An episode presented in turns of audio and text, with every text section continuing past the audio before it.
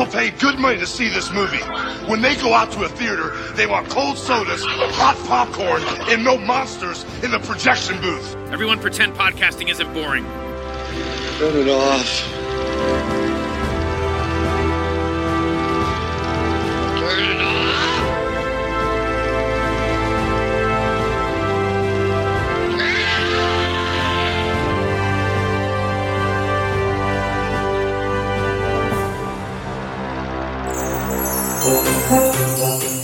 School sweethearts are overrated. I remember you having a very lovely high school romance. Yeah, that was a long time ago. Becca's coming home for Christmas. Can't believe it's been three years. You can't be around Becca because it's too hard for you. Don't be ridiculous. She's just my childhood best friend. They were so good together. I am gonna be so busy with the Christmas show, you know, building sets, designing the set, painting the set. no, no, no, wait. Nobody likes meddling moms. Are you kidding? Everyone likes meddling moms. She actually asked me to direct the show this year. Mind your way up here? Not at all. I'm I'm happy you're here. You are a Broadway star. I'm a small town bar owner. I bet you she didn't even tell you about the offers from Hollywood. We're just on different paths. I came back here to be with you.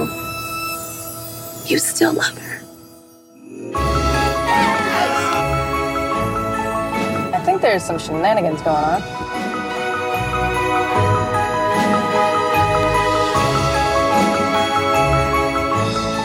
Evergreen always does put on a great Christmas show. You only have one month to convince them that they are perfect for each other. You're just seeing all the reasons that make it hard, but what this town sees is two idiots that have been in love forever and just need to be together already. And the whole town does not see that. They do?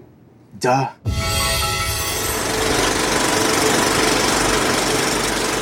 Hey folks, welcome to a special episode of the Projection Booth. I'm your host, Mike White. On this episode, I am talking with producer, director, writer, entrepreneur, all kinds of stuff, Christin Baker. We spoke about some of her more recent work, including Christmas at the Ranch and her upcoming film, Merry & Gay, which will be coming out pretty soon, I would reckon. It is the holiday season. Now that Halloween is over, we're tearing ass right into Christmas and Thanksgiving. So, yeah. Also, we talked a little bit about her Scare B&B series, which will hopefully be coming out next year. Had a great time talking with Christin, and I hope you have a great time listening to the interview. I'm super excited to talk with you. I would love to know a little bit more about you and your background. I really got the movie bug. I guess when I was in college, and I always picked up like VHS and video, you know, recorders when I was younger, and we'd do music videos with like neighborhood kids, and you know, just kind of goof around and stuff like that. But um, and then I thought I wanted to go into like broadcasting, like TV, like news. And in college, um, I did an internship at a local NBC affiliate, and I realized I really hated the news, and so I don't, I didn't want to be surrounded by it like twenty four seven. And then I was also on a um, on a movie set, a movie called Major Payne um, that came out like years ago with Damon Wayans. And through this like bizarre set of circumstances, my aunt actually was at a military academy and they needed military kids. I was lucky enough to be able to be on set and I fell in love with it. Like it was just the coolest, most fun thing I ever did. And a lot of it was sitting around and waiting, but the vibe and the feeling on set was like intoxicating. And I changed my major. I changed my focus. I realized I wanted to go into movie, the movie business. I started reading all the books I could on it because I was living in Nashville, Tennessee. So I was like, well, I don't know how I'm going to get to LA. I ended up being really lucky. I got a paid internship at Regency Productions. I did work a few projects, like a few things in, in Nashville that was, uh, you know, for obvious reasons, country music focused. So I moved out to LA uh, in my early 20s and I worked at Regency in the story department. So I really got to understand how coverage worked and script submissions. And I thought I wanted to go the development path. And then I got in there and I was like, you know what? No, this isn't, this isn't for me. This kind of environment, just like I didn't vibe with it. And, um, then I thought, okay, well, I'm going to be an indie filmmaker. And so while doing that and like writing scripts, I ended up um, working at the Writers Guild in the TV credits department. And I really got to understand, you know, how important credits are, how credits work. You know, one of the things I did was find people to read the scripts for the arbitration process. And then, you know, kind of some life stuff happened and I ended up um, leaving the industry and moving to North Carolina and working in nonprofit. And so I spent the next 13 years uh, working for various like YMCAs across the country, but still kind of having a little bit like I would make fundraising videos and, you know, do small video things uh, while there. And then when YouTube was starting to become a thing and, and people were starting to make their own content, I was like, I should start a streaming platform, you know, because that's what like anyone would think to do at that time.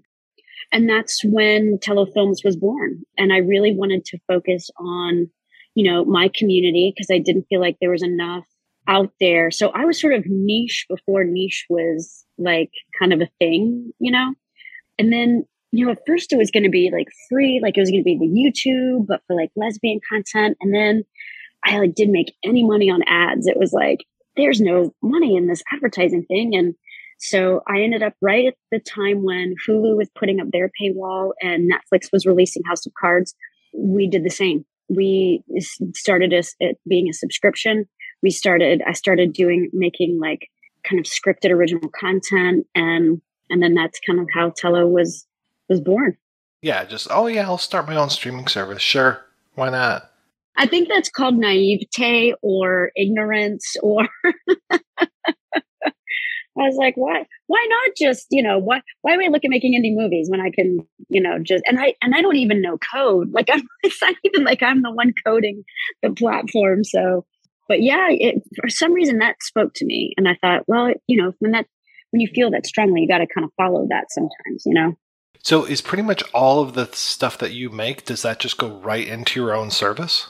I've been really lucky, Mike, that I have been able to kind of tinker with distribution and figure out you know, because I have investors in all of my movies. And, you know, my I have two goals and I tell people this, you know, number one is to make a good movie, you know, make make great content.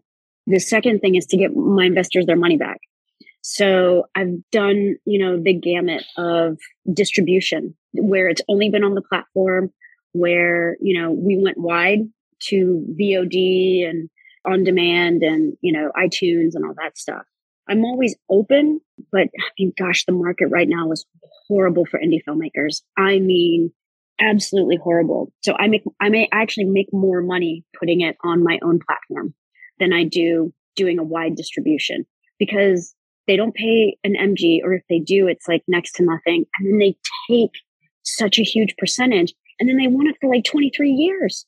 So, you know, it just makes sense. I can control a lot more of it. I make a bigger ROI, you know, because like it's almost like the, like the money literally can work out. Like if I have a thousand people that rent or buy, that is the equivalent of a hundred thousand people renting or buy it on all the various platforms.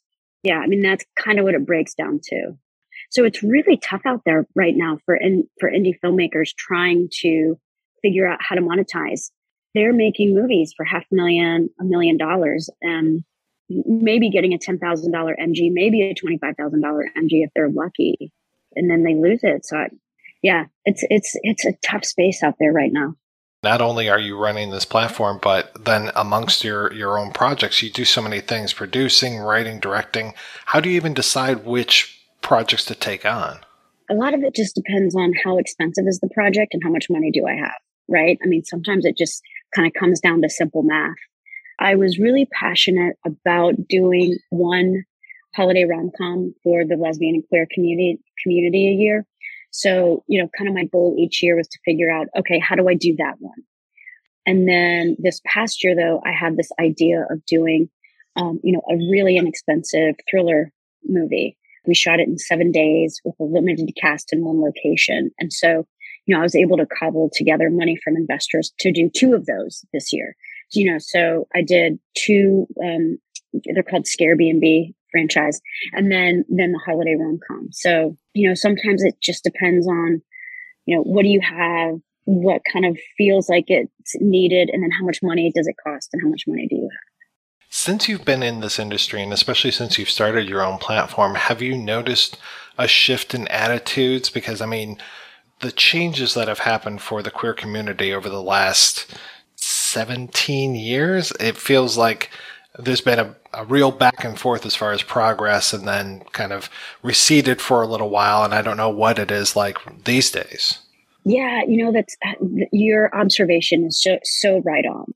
And that it does have this bizarre ebb and flow. I mean, I think one year everyone decided to make a, a period piece lesbian drama. And it was like, well, how did y'all all, all decide to, to do that this year? You know what I mean? It was, you know, Woman on Fire and Ammonite. And then Casey Affleck did one that was like a homesteaders that, you know, and you're just like, what is up with these lesbian period dramas with straight chicks, you know, playing all the leads? So, well, except, I think except for one of them. But anyway, there can also be a distinction between, you know, I think a lot of times you look at the at the community and it's all people just lump LGBTQ into one section, but there there really is a differentiator between like you know bros and happiest season, right? So the good thing right now is that people will take a pitch or consider it, and it's not as subversive isn't the right word, but it's not like a, oh my gosh, it's a lesbian project where you have to change one of these two to being a man.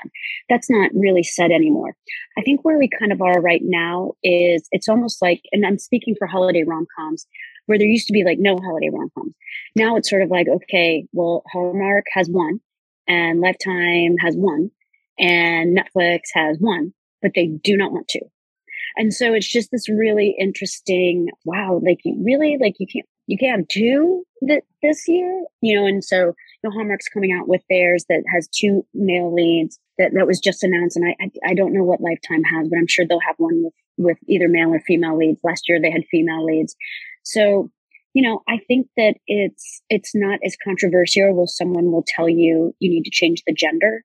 Um, but you know, we're still not seeing kind of, I think, um, enough of a consistent stream of, of projects coming in for the community. Is there any resistance from the actors? Because I know it used to be, and I'm talking like, you know, 1950s, it was the kiss of death to be portrayed as a gay character, and you wouldn't want to be associated with that at all. Have attitudes changed as far as that goes? I've never run into anything that's been overt from from any of that from any of my my actors. I mean, we definitely try to cast um, you know, queer identifying people for queer roles. Now that doesn't always happen. You know, we also want the best quality, so we're not going to limit ourselves. But you know, we're we're pretty open about you know when we put a casting notice um, that that this is an LGBTQ project, and so I think if people don't want to do that, they won't. You know, they won't even submit. Yeah, we talk on the show a lot about identification and just being able to see yourself represented on screen. So, watching something like Christmas at the Ranch, it was just like, wow, this must be so nice for people that are gay and celebrate Christmas. Imagine that. I know. And you know what? We get that all the time. Mm-hmm.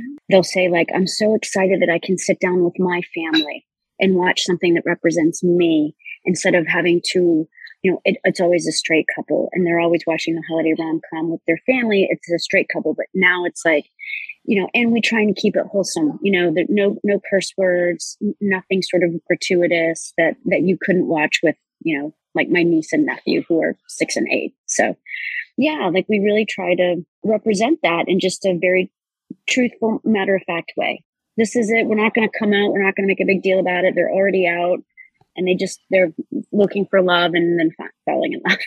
That was one thing I really liked about Christmas at the Ranch as well. Was just like these characters are gay. Nobody says like, "Oh my gosh!" There's no like pearl clutching. You know, when when Archie Cow comes to the door and the, and the two female leads are in the the room, it's not like, "Oh my god, what were you two up yeah. to?" So yeah, yeah, yeah, yeah.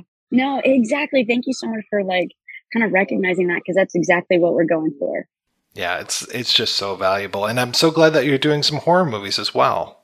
You know what? We're not killing anyone, and I know people are probably gonna be like, "I don't want to watch that then," because that very much is part of the horror genre. But I think you can have a thriller that's on the edge of your seat with jump scares and it doesn't have to be like gory. You know, it can be like, oh my gosh, what's this? So I'm kind of excited to hop into that genre as well. Are the Scare B&Bs, are those out now? No, no, not yet. We're still in post production on those. In fact, when I'm off with you, I'm gonna I'm gonna look at the sound design for uh, for the first B&B. So no, I think those will be coming out in 2023. We really had to focus on Merry & Gay. So even though we had three of them in the can, we we kind of had to drop everything to make sure Merry & Gay got out this holiday season. That took our focus. So um, so Scare was put on the back burner, and so I think it's probably. I mean, gosh, Mike, you never know, but I, am thinking it'll be um, possibly January of 2023 for the for the first one. Yeah. Tell me a little bit about this year's holiday movie, Merry & Gay. I filmed my stuff in in um, Nashville, so it's set here in Nashville in a small town, and it has that sort of, you know, that that quintessential trope of you know Broadway star who lived in a small town comes home and and you know wants to see if there's still anything there between uh, with her high school sweetheart. And then the the fun part of this one is that you have these their two moms are kind of meddling and trying to to help get them together and then the whole town gets behind it and tries to get these two together and so it's just this really like you know fun feel good small town holiday rom-com how did the pandemic affect you again, I was really lucky. So we shot I Hate New Year's wrapped March 14th of 2020. And the 16th is when everything shut down. So we, I mean, we were wiping everything down, trying to get toilet paper, like, you know, the last couple of days of the shoot. But so we were really lucky that we got that one under our belt. And then in February of uh, 2021, we filmed Christmas at the Ranch. And that was you know, it just, it made things a lot more expensive. So we had to have testing. SAG was just coming out with their rules. You know, everyone had to have masks and shields because it, it, was before you had the vaccine. And so we were really lucky. I, you know, I, I have yet to have a COVID case on my set. I'm knocking on all kinds of surface areas here. I did lose a, a leading actress before we shot um, to a to a positive COVID test, and so I had to recast like very quickly it made it a little bit less fun and a little bit more expensive. I have to compliment you on the level of actors that you have in your films. It was so nice just to to see, you know, Lindsay Wagner showing up, Amanda Righetti, just so many familiar faces and just knocking it out of the park. They were unbelievable to work with. I mean, it was so fun to work with them, to direct them, you know, I mean, Lindsay Wagner is such an icon and just one of the loveliest people. And Amanda and Archie are both also just fantastically wonderful folks. And I was really lucky. I was very, very lucky. So thank you. How many projects do you work on at a time? 1.5. you know, I'm, I'm, I'm trying to write the third scare. And I say trying because I'm just failing horribly at it. So for those out there, but you know, I'm doing post on on Scare B&B on the first one. Someone's starting to crack open the second one, so I'll see a rough cut of that um, soon. And then, you know, we're gearing up. I was just on with my publicist the other day about releasing Merry & Gay and looking at, you know, the press releases. So, so yeah, you know, 1.5, 1.6, because you're like, you you try to really have one that you're focused on, and then little pieces kind of are, you know, like whack a moling up um, uh, at the at the same time. So. And then, are you involved in the day to day of the streaming service as well? I'm actually starting to move away from the day to day of the streaming service. So, another one of the owners is starting to take the operations of that. So, that's kind of been helpful in in moving back from it. And so, it's sort of like you know they're they're kind of taking that over and and handling those things. And um, yeah, because it's it's been I mean what twelve years, you know, that I've been the operations person for the company and kind of running it. I, I do have great people who work for me who do acquisitions and, and kind of help with, you know, marketing and images and things like that. But yeah, so I am I am pulling back from that and no longer um, doing doing operations pieces for it. Can you tell me a little bit more about Merry & Gay? Because it sounds like it's going to be delightful. I have Dia Frampton as the lead, and she was in uh, one of my projects, um, I Hate New Year's, and she had a, a, small role in Christmas at the Ranch. And I just absolutely love working with Dia. Dia's co star is an actor named Andy Renee Christensen, and Andy is non binary.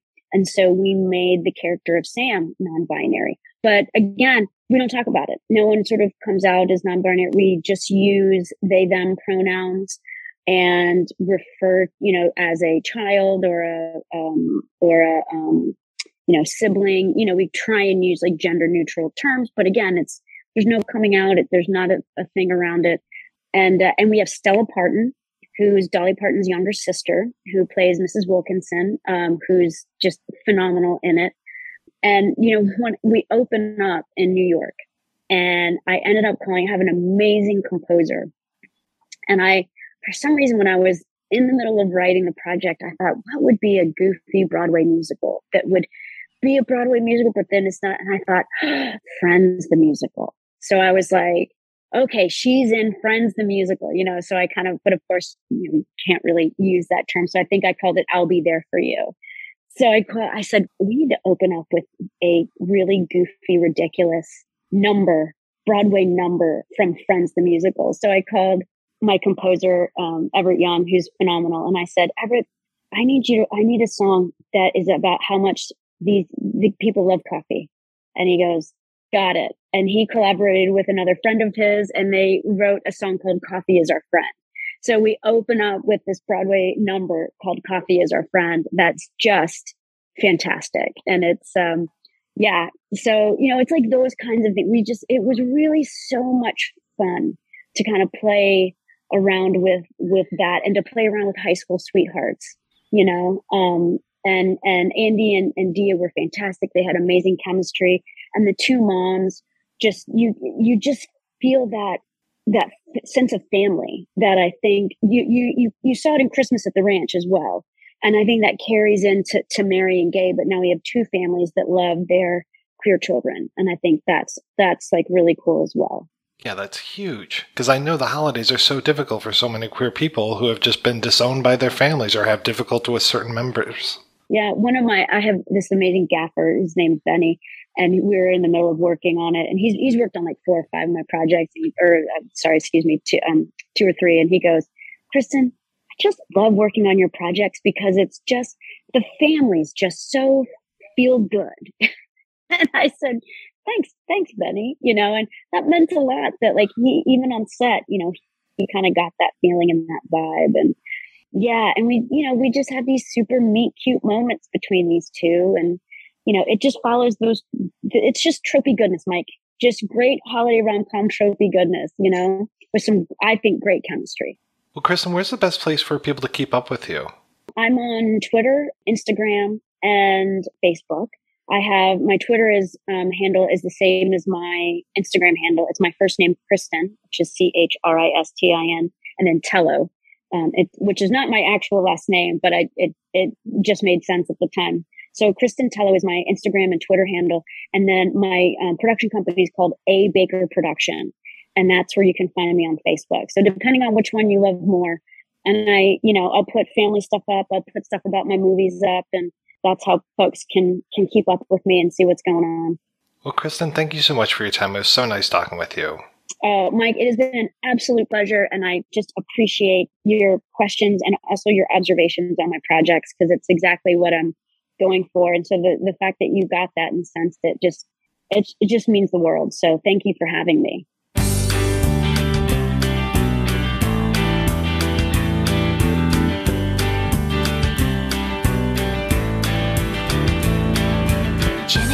Over and told me about Fred. He's such a hairy behemoth, she said. Dumb as a box of hammers, but he's such a handsome guy. And I opened up and I told her about Larry. And yesterday, how he asked me to marry. And I'm not giving him an answer yet. I think I can do better. So we laughed, compared notes. took off her overcoat.